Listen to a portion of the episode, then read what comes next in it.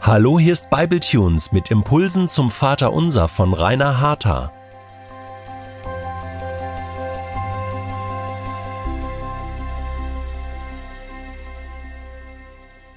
Herzlich willkommen zur Folge 10 der Serie zum Vater Unser. Heute haben wir es mit einer Bitte zu tun, deren erster Teil für manchen Beter einen etwas merkwürdigen Beigeschmack haben kann. Und führe uns nicht in Versuchung, sondern erlöse uns von dem Bösen. Führe uns nicht in Versuchung. Diese Bitte fühlt sich zunächst irgendwie sperrig an.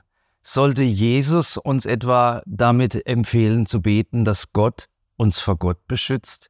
Sollte Gott etwa jemand sein, der uns sonst in Versuchungen hineinführt, wenn wir das nicht beten? Ist das wirklich gemeint? Ich glaube nicht. Deshalb möchte ich auf diese Bitte etwas genauer eingehen. Was meint sie wirklich und warum sollen wir sie überhaupt beten? Darum soll es in den folgenden Minuten gehen und wie immer ist es eine gute Idee, ins Wort Gottes zu schauen, wenn wir verstehen wollen, was genau mit bestimmten Texten gemeint ist. Die wichtigste Aussage möchte ich an den Anfang stellen. Klar und deutlich sagt die Bibel, dass Gott uns nicht versucht. Damit ist schon einmal Aufatmen angesagt. Darauf können wir uns verlassen, egal was Menschen uns erzählen. Weder in der bekannten Erzählung der Versuchung Hiobs, noch in derjenigen der Versuchung Jesu in der Wüste und auch nicht, als die Jünger gesichtet wurden wie der Weizen, ist Gott der Versucher. Der Übeltäter ist immer der Satan, der auch Diabolos genannt wird, was so viel bedeutet wie der Durcheinanderbringer. Gott ist kein Übeltäter. Gott ist kein Durcheinanderbringer. Er ist absolut vertrauenswürdig und seine Gedanken über uns sind, wie auch seine Pläne für unser Leben, stets gut. Er bringt uns nicht durcheinander, sondern sorgt wie ein Vater für uns. Ich zitiere dazu aus dem Jakobusbrief Kapitel 1, Vers 13. Niemand sage, heißt es dort, wenn er versucht wird, dass er von Gott versucht werde.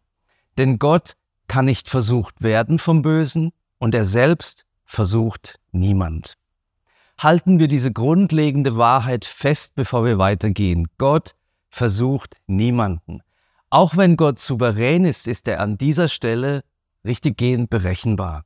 Er hat sich festgelegt, niemanden zu versuchen, und an dieser Tatsache wird sich niemals etwas ändern. Gott versucht auch dich nicht. Nun gibt es aber in der Bibel die Geschichten von Hiob, von Jesus und von den Jüngern. Sie alle machten Versuchungszeiten durch, die zum Teil über unsere Vorstellungskraft hinausgingen. Hat Gott die etwa nicht zugelassen? Doch, das hat er. Wer die erwähnten Fälle aber genauer anschaut, dem wird bald etwas klar.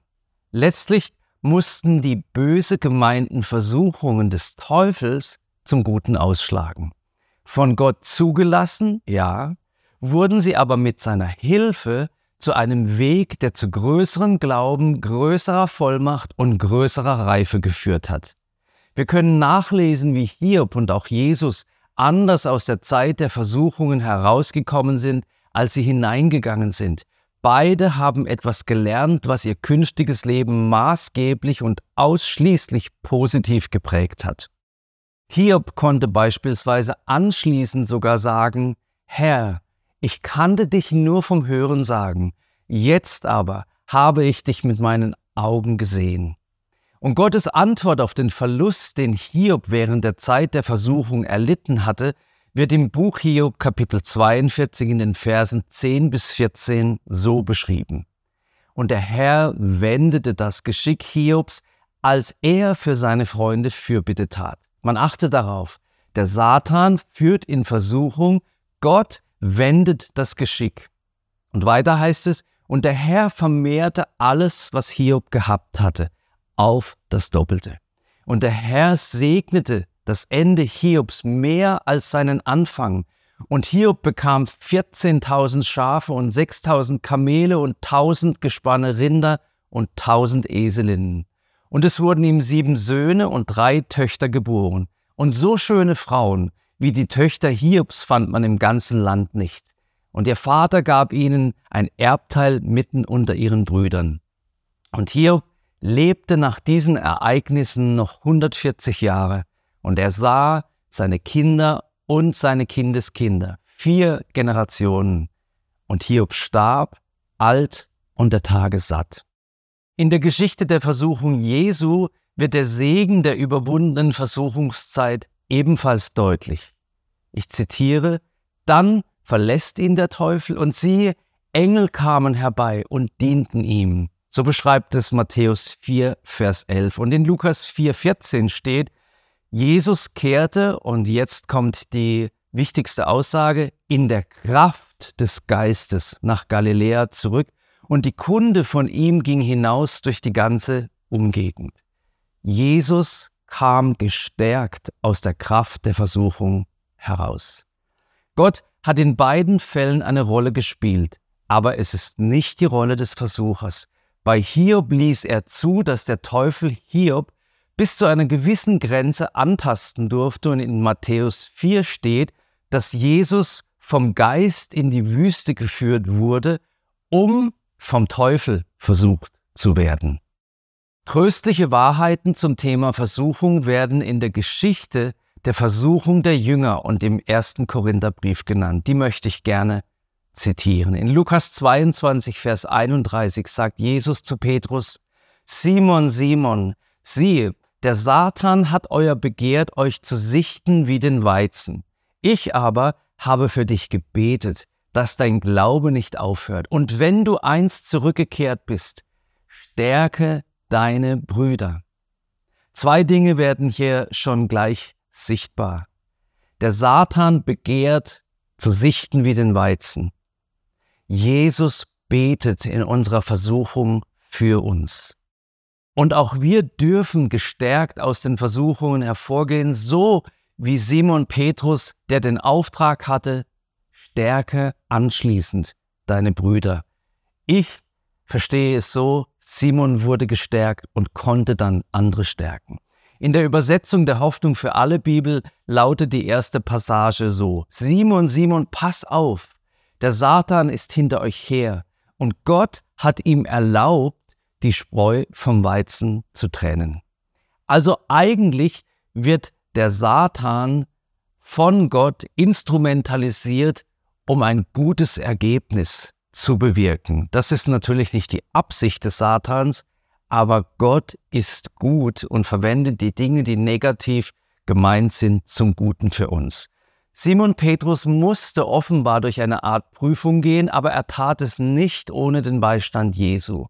Dasselbe wie für Petrus gilt auch für dich. Jesus betet für dich.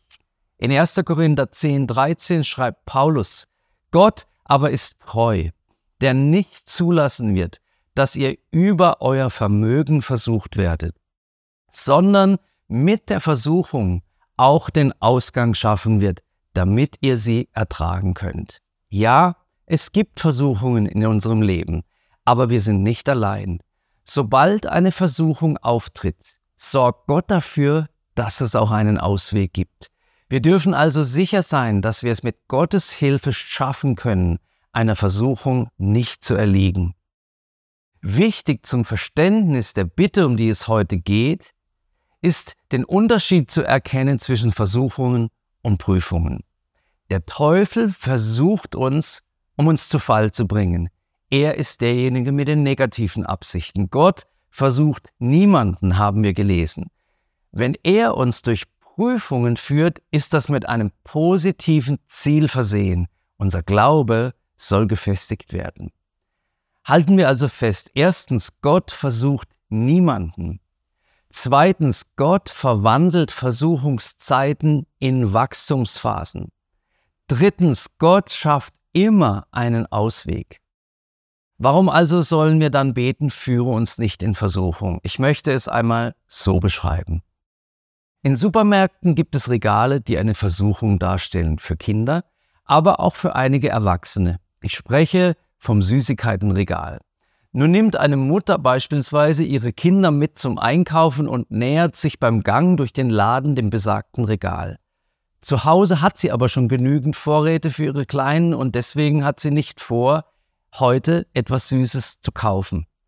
Weil sie aber weiß, dass das Regal in ihren Kindern ganz bestimmte Reaktionen wecken wird, wählt sie in ihrer großen mütterlichen Weisheit einen anderen Weg, um Anfälle von Jammern, Schreien oder Schmollen zu vermeiden.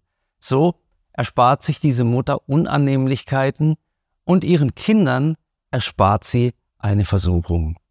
Zu beten, führe uns nicht in Versuchung, ist wie zu beten, Gott, führe mich heute nicht am Süßigkeitenregal vorbei. Hilf mir, einen anderen Weg einzuschlagen. Es bedeutet anzuerkennen, dass wir von Natur aus nach unnützen Dingen greifen. Man könnte auch, wie es ein guter Freund von mir formuliert, die Bitte so nennen. Bewahre mich vor mir selbst. Ich halte die Bitte für ein Gebet darum, dass Gott uns in unserem Heiligungsprozess helfen möge, so dass wir gar nicht erst in Versuchung geführt werden und uns dort bewähren müssen. Diese Sichtweise vermittelt mir auch Matthäus 26, Vers 41, wo es heißt, wacht und betet. Also betet, damit ihr nicht in Versuchung kommt. Sprich, seid aufmerksam, nehmt aber auch die Hilfe Gottes betend in Anspruch. Die Bitte hängt direkt mit der anschließenden zusammen, sondern erlöse uns vom Bösen, heißt es da. Wir bitten Gott nicht nur, uns nicht in Versuchungen tappen zu lassen, sondern gehen an den Kern der Sache heran und beten, dass Gott unsere ungesunden, schädigenden Verhaltensweisen aus uns herauslöst. Erlöse uns vom Bösen und uns davon befreit. David betet in Psalm 141, Vers 4 mit einer realistischen Selbsteinschätzung. Das gefällt mir. Er sagt, Lass mein Herz nicht zum Bösen verfallen, so dass ich mich an bösen Taten beteilige mit denen, die Übeltäter sind. Lass mich nicht ihre Köstlichkeiten essen. Wir hören es natürlich nicht gern, dass wir tatsächlich böse sein können oder sogar Böses in uns sein könnte. Ich bin froh, dass die Bibel diesbezüglich und wie so oft kein Blatt vor den Mund nimmt. Sie ist einfach ein realistisches Buch. Der Apostel Paulus schreibt nämlich im siebten Kapitel des Römerbriefes zum Beispiel Folgendes. Ich weiß, dass in mir, das ist in meinem Fleisch, nichts Gutes wohnt. Der verstorbene katholische Dogmatikprofessor Herbert Vorgrimmler erklärte diesen Teil des Vaterunsers so.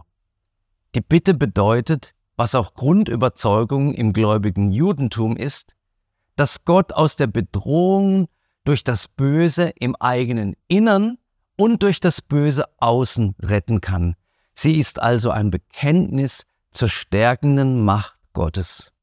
Erlöse uns vom Bösen ist wieder eine zweigestaltige Aussage. Sie ist ein vertrauensvolles Bekenntnis und eine aufrichtige Bitte zugleich. Es geht bei der Bitte nicht nur um Bewahrung vor Einflüssen oder Attacken des Bösen, sondern zugleich um Befreiung, um Erlösung hin zum Guten. Und zwar nicht erst im Jenseits, sondern im ganz normalen Lebensalltag mit seinen vielen kleinen und großen Versuchungen. Führe uns nicht in Versuchung, sondern erlöse uns vom Bösen. Gott, pass bitte auf mich auf. Manchmal kann ich mir selbst nicht trauen. Ich brauche deine Führung und deine Bewahrung. Danke, dass du sie mir gibst. Amen.